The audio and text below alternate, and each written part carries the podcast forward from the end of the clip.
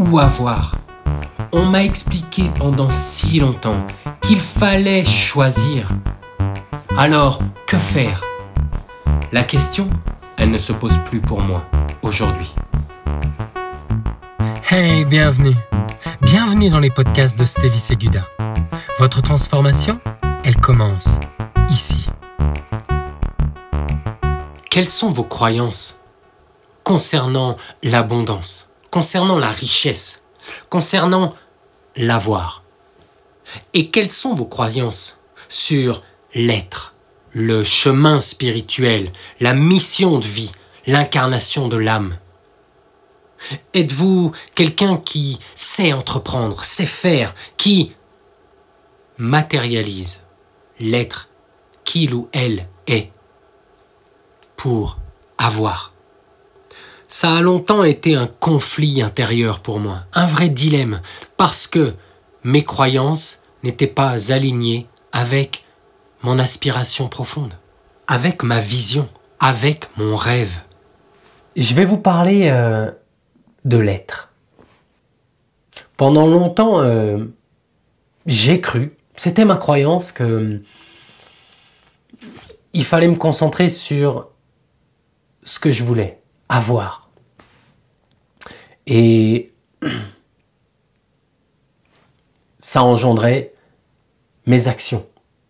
Je, calais mes actions sur euh, ce à quoi j'aspire, tel objectif, tel autre parfois même sur euh, des objectifs inconscients, comme euh, combler un manque en moi ou être à la recherche de réparer quelque chose toujours en moi. Et ça, c'était de manière vraiment inconsciente.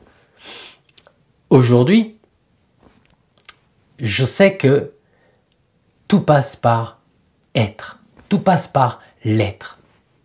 Et que c'est lorsque l'on est que l'on fait. Et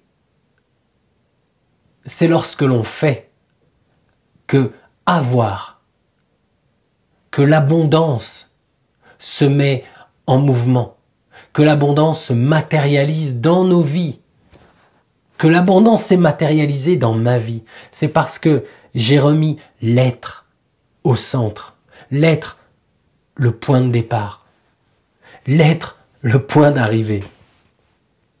Parce que même quand euh, on poursuit un objectif, on poursuit un but, eh bien, c'est vraiment la conséquence d'obtenir telle ou telle chose, de matérialiser telle ou telle vision. C'est la conséquence de. Mais ce qui a un véritable sens ce qui est le fondement, c'est qui l'on devient, l'être que l'on devient, l'être que l'on est, l'être que l'on fait émerger en parcourant le chemin. Et j'en ai parlé euh, le mois dernier en faisant cette analogie avec Ulysse le rêveur, Ulysse le voyageur. Être.